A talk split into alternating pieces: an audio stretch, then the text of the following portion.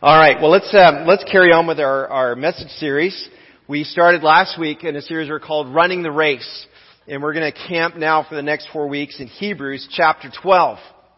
So if you've got a Bible with you, I'd like you to find Hebrews chapter 12. If you're not in the habit of bringing a Bible, whether it's paper, digital, or otherwise, just love for you uh, to get in the habit of having a Bible with you at church. All right, so as you find Hebrews 12, let me just bring you up to speed where we were last week, as we talked about being at the starting line. And we said you gotta know where you're starting in your spiritual life so that you know kind of what steps and how to grow. Uh, you can't just uh, kind of figure, well, you know, I've been in church for for you know 25 years, so therefore I'm I'm mature in Christ. We said no. There's stages in your development and sometimes we get stuck at one or, you know, one of these stages when we should be growing. And we, so we talked about the first stage is that, is that you're unborn. You're, you haven't been born yet. And J- Jesus said to, to Nicodemus in John chapter 3, you must be born again, a spiritual birth that needs to happen. And, and that comes by faith in Christ. And then once that happens, you're an infant. You're a newborn. And infants are fundamentally helpless. They need you to do everything for them. They, they, they usually don't even say thank you. They just, they just eat and make a mess and, and that's it. And you love doing it. Because they're a newborn. You just love it. And then, but we expect growth to continue to happen. And some of you have reached the place where you're a, you're a child. You're a, a, a child in Christ. The child is the, the good thing is a child is kind of full of wonder and, and excitement and so on. The, the, the downside is children are fundamentally selfish. It, kind of everything revolves around them. That's just how they're wired. It's about, it's kind of in our nature to be like, hey, it's about me and what do I want and what's comfortable for me and I, do I get my way and all those things. Many Christians, in fact, I would say most kind of get stuck in the child stage. Then we're invited to continue to grow into the young adult stage. So young adults are fundamentally hungry. They love to eat.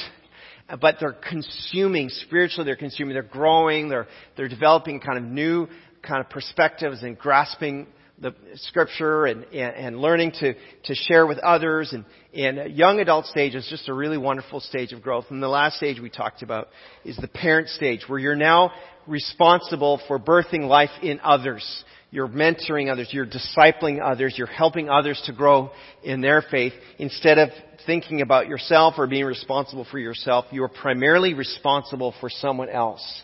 That's the role of a parent. Everything about a parent is, is like for their kids. And they're okay with that. You don't, and you know, you're not like me, me, me. You're like others, others, others. So those are the stages. So one of those, or one or more of those stages, maybe you, as you see that, you're like, I just was challenging you to say, okay, where am I so that I know where I need to go? How do I continue to grow? How do I continue to develop? And I want you to be honest about your self-assessment. Alright, so then let's move on from that. In Hebrews chapter 12, you've been sitting for a while, so let's stand together. We're just going to read the first three verses. Hebrews chapter 12, and I'm going to read from verse 1 through 3. And we don't know who wrote Hebrews. Many people suspect it's the Apostle Paul, some think Peter, but we actually don't know. There's no authorship claimed for the book. So uh, we'll just call the writer of Hebrews. He writes this. He says, Therefore, since we are surrounded by such a huge crowd of witnesses to the life of faith, let us strip off every weight that slows us down, especially the sin that so easily trips us up and let us run with endurance the race God has set before us. Verse 2. We do this by keeping our eyes on Jesus, the champion who initiates and perfects our faith. Because of the joy awaiting him, he endured the cross, disregarding its shame. And now he is seated in the place of honor beside God's throne. Think of all the hostility he endured from sinful people, then you won't become weary and give up. Let's be seated together. We thank the Lord for his word. By the way, someone told me this week that I probably need to let you know. Uh, I, I, there's a sort of point at about seven minutes past the hour where there's a lot of nervousness in the congregation. I see a lot of looking at wristwatches and everything. It used to be Bethany Church. We were going about an hour, a little over an hour. We typically go till quarter past. So it's an hour and a quarter. So just relax. So at about 18 past, you can start looking nervously at your watch. How about that? Alright. Hebrews 12, 1 through 3, the emphasis verse that we're going to look at today is the first part of, of, chapter, of verse 1, which says this. therefore, since we are surrounded by such a huge crowd of witnesses, to the life of faith. I want you to know that if you're a follower of Jesus, if you believe in Jesus, you're not the first one.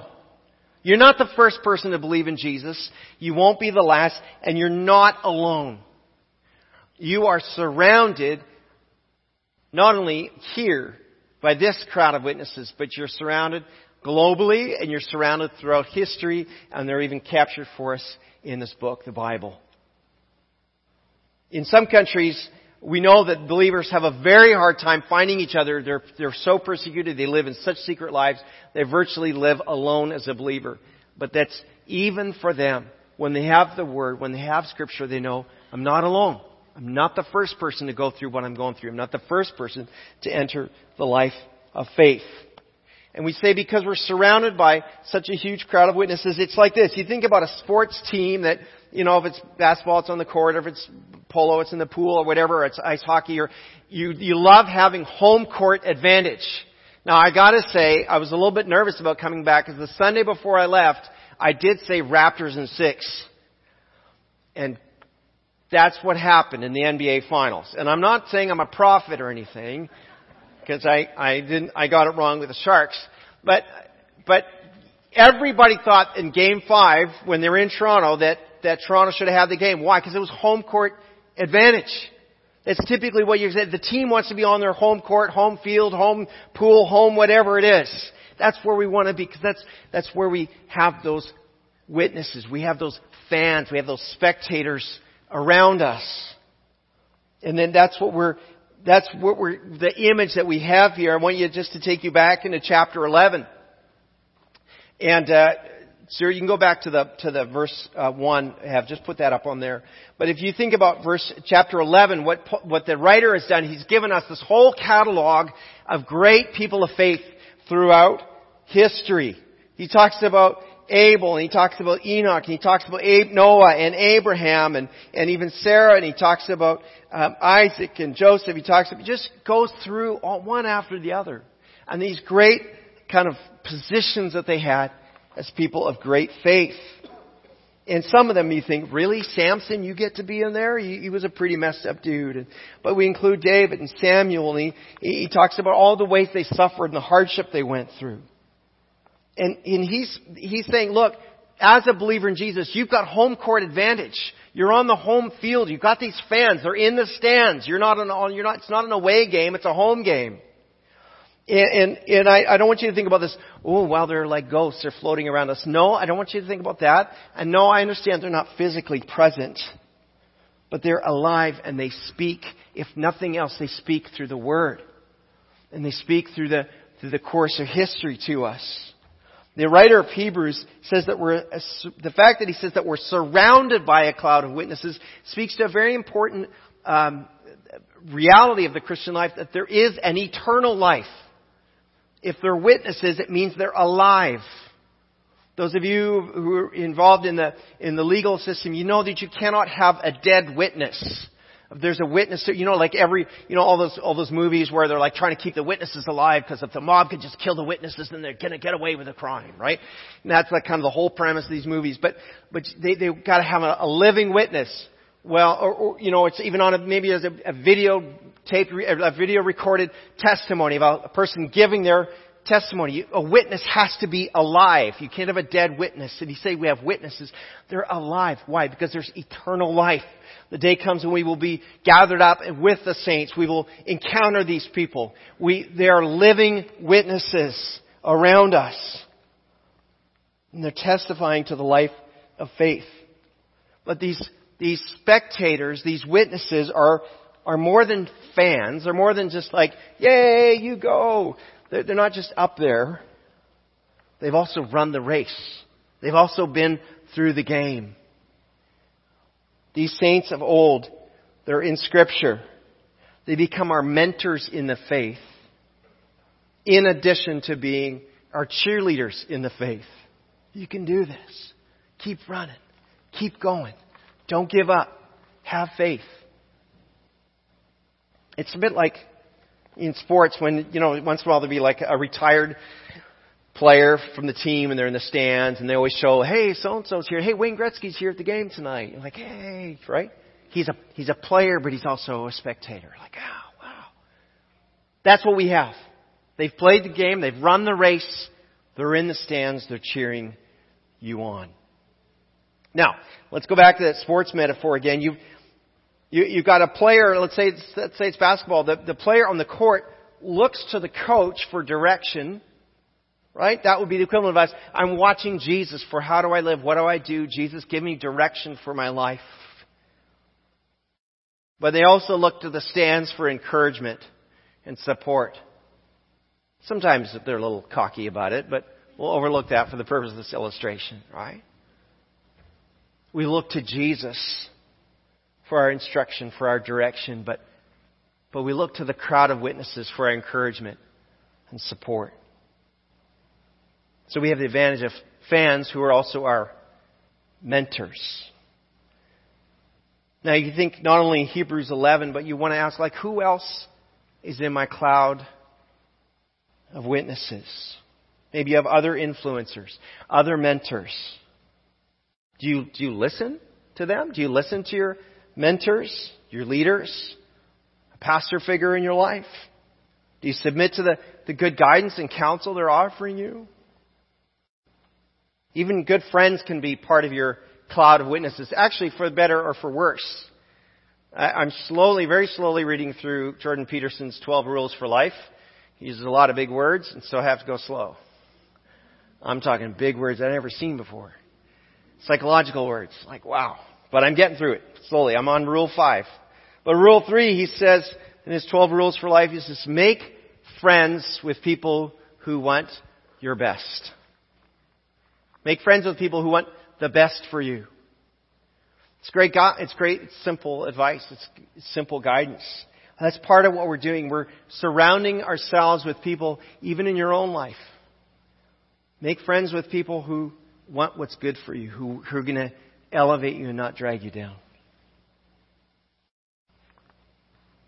How are you being mentored? How are you being mentored? Uh, it might be in person, might be through podcasts or YouTube. Maybe you're reading good books. Maybe you're listening to messages online. Maybe you're being mentored on Netflix and Facebook and Game of Thrones. You're being mentored somewhere. You have a cloud of witnesses that you're following somewhere. Make sure you're looking to the right ones. The best mentors are in here, in God's Word, in Scripture. Back in chapter 11, you, read about Noah. Well, if you were to go read about Noah, you learn how to handle big challenges in your life. Maybe you'd read about Joseph and you'd understand about integrity and, and running away from temptation. Maybe you'd read the story of Ruth and you'd learn about loyalty and, and what to do when, when life really leads you through hardship. Maybe you'd read through David and you'd You'd learn a lot of lessons from David, but one might be what, what do you do when you're really so discouraged and you don't know how to carry on? Maybe you'd be mentored by Esther on having courage in impossible circumstances. Or you might look to Samuel or Deborah or Mary or Peter or Priscilla. They'll all mentor you. They'll teach you things. There's even some bad examples. I was once told by a wise man, he said, no life is wasted. You can always serve as a bad example. There's bad examples in here too. Amazing guys that are listed in the catalog of faith, a guy like Samson who made so many huge blunders. You learn what not to do.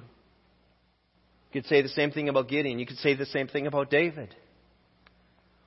Friends, you're being watched. You're being observed.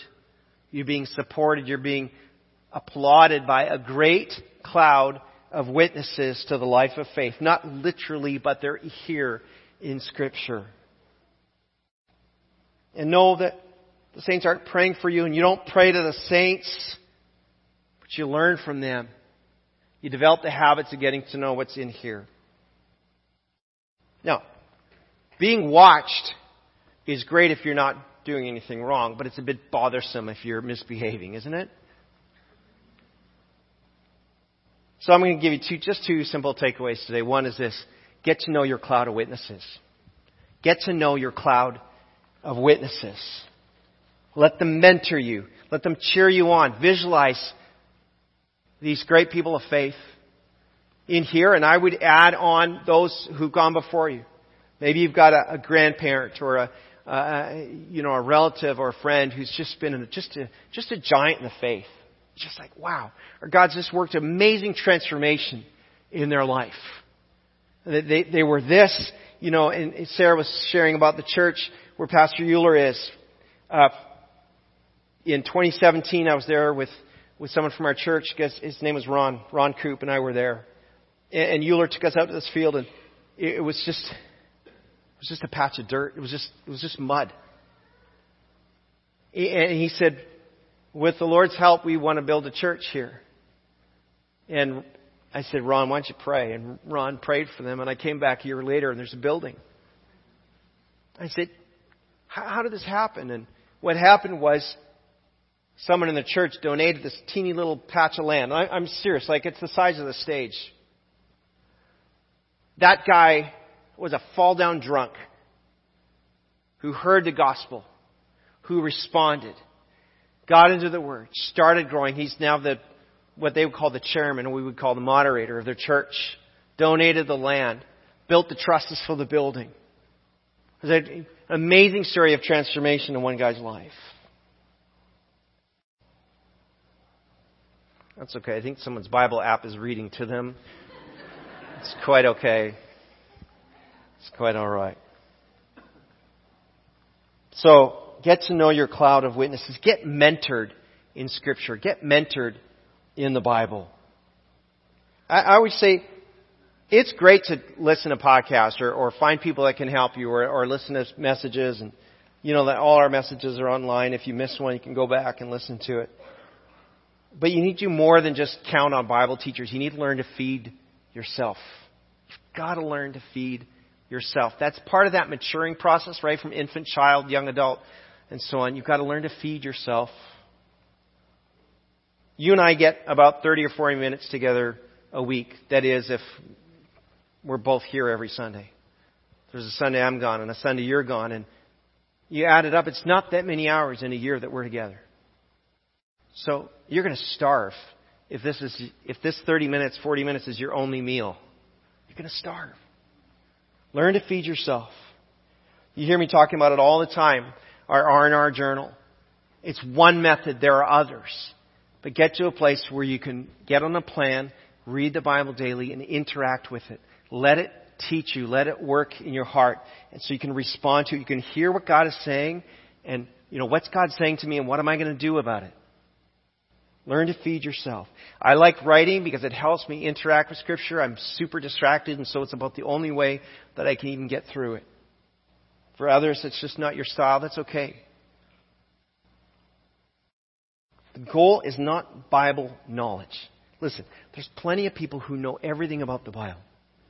The goal is not Bible knowledge. The goal is to know Jesus, the living Word.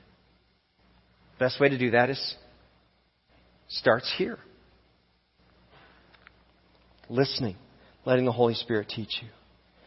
The Bible is true and it's trustworthy and it's essential to your life of faith. So get to know your cloud of witnesses. They're all through here. They're all through here. It's wonderful. Place to get mentored. The other takeaway I give you is this, is to get ready to run the race with your team. Get ready to run the race with your team. It's a, following Jesus is a team sport. It is. It's a great book about that. It's called Church is a Team Sport. We run it as a team. Because the witnesses are not cheering just for you as an individual, they're cheering on the whole team.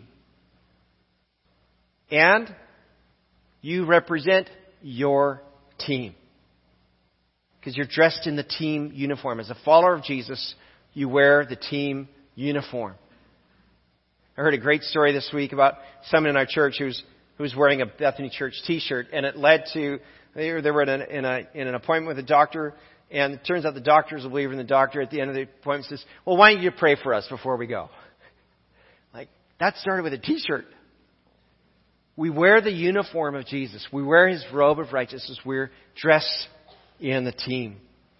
I, I sometimes get to drive the church van, for better for worse. Janice, our youth pastor, knows all about this, right? And uh, Lou Wilkinson from our church picked up our Philippines team from the airport in San Francisco, coming back, and I was just like, man, Lou's just really holding it to speed limit. Like, he's being so responsible. Everybody else is passing us. I'm like, come on, step on it. Let's go. Right? At some point, he says, you know, the only problem of driving the church van is that the name is on the outside. I'm like, oh, yeah.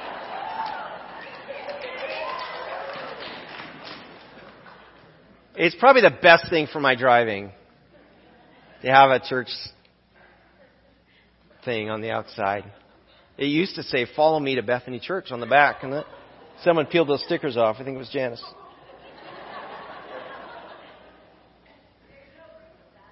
Now listen, identity is important. You have an identity as a follower. If you've put your faith in Jesus, you have an identity as a follower of Christ. Now, we typically think about our identity as what you do. Oh, what do you do for a living?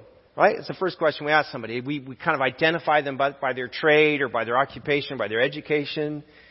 But your, your identity isn't really so much about what you do. I don't think Jesus really minds too much if you're a plumber, or a pastor, teacher, doctor. That's not important. It's your identity is who are you? Who, who are you really? Where, where, where, what do you value? Where, who are your people? What's your tribe? And you walked in here today, and you said, oh, I'm just going to church.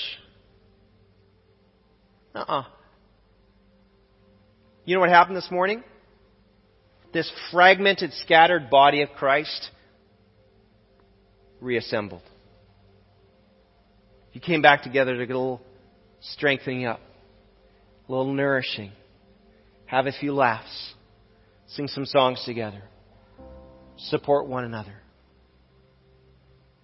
In a few minutes, we're going to scatter back out. A few of you are going to get together tomorrow night at a Bible study. Some of the young adults are going to get together for the young adult group meets tonight here. So you'll get together in pockets and then next week, that fragmented body is going to come back together. Your identity is as a part of the body of Christ. And you carry that with you where you go. Sometimes we get it right. Sometimes we drive the church van too fast. Right? Sometimes I wear my church hat and I find I'm scowling when I should be smiling. Look, I'm not talking about being fake. I'm just talking about recognizing who you are. Run the race with your team. Run the race with your team. Understand your identity and run that way in that uniform. 2 Corinthians chapter 5, 17 says this.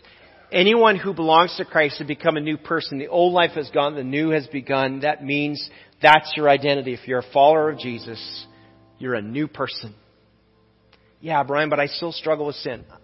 I know, but you're a new person in Christ. Yeah, Brian, but I've got all these, ah, I know. Yeah, Brian, but that, yeah, I get it. But I, I just don't know enough. That's not the, that's not the point.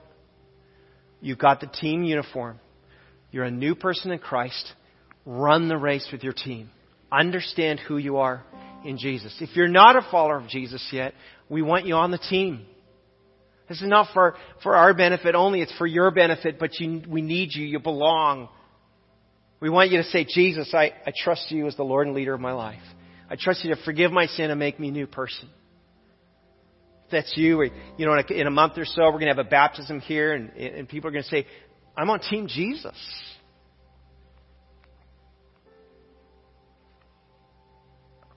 Some of you wonder, well, what does that mean even practical? Let me give you one simple example of how that can work.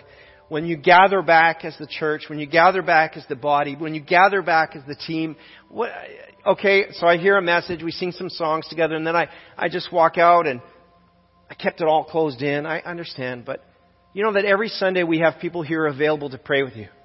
Have two or three people over on the side. Most weeks it's about the loneliest task at church. I get that. But it's not doesn't need to be that way. Here's what happens when you arrive and you say, I got a big decision to make. I'm going to go pray with somebody who's going to help me. Or oh, something really great happened this week. I just want to thank Jesus. You got somebody you can go pray with. Oh, man, I am just clashing with my son or my daughter. We're just not getting along. You got someone to go pray with. Oh, man, I just got news about my cousin and she's got cancer and it's just so discouraging. You got someone to pray with.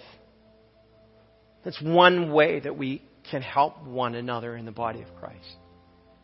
I encourage you to make use of that. We've, they're available for you. In fact, during our closing song, I'm going to ask about four or five prayer team members to be available on the side. Worship team, I'm going to invite you to come back and join us here on stage. We've got one more song we're going to sing. Listen, you got a cloud of witnesses. They want you to win. They want you to run with endurance. And next week we're going to talk a little bit more about what that means. We're going to talk about stripping off weights and untangling ourselves from sin. I want you to be here for that. Don't miss it. But you're not alone. You've got a cloud of witnesses all around you, and you've got the body that you're part of right now. Let's stand together as we just pray, and then we'll go into this song. God, I thank you that you've, you've not created a bunch of individual robots, but you've made new people, new creations, new creatures, new, new life.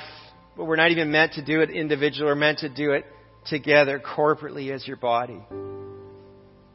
Lord, we're, I feel like we got so much to learn about that. But I thank you that you're helping us. We love you, Lord. I just invite you to just impress upon us in a fresh way today what it means to be on your team, what it means to be dressed in your uniform. Lord, we just need that. In churches, there's there's some of you here. You're feeling right now. You you you look down yourself. You say, "My my uniform's a mess. It does not look good at all. I I've spilled all over it." I just want you to know, Jesus came to wash you clean, and there's there's no limit to His grace for you. Maybe you say, Jesus, look at me. I, I, I walked through the mud this week. God, I just, I, I just blew it so hard. I just want you to know, He just says, come back. Just come back. Some of you just need to say, Jesus, I just receive your forgiveness. I want to start fresh again today. Holy Spirit, we sing about Holy Spirit. Holy Spirit, just fill me afresh so I can follow you.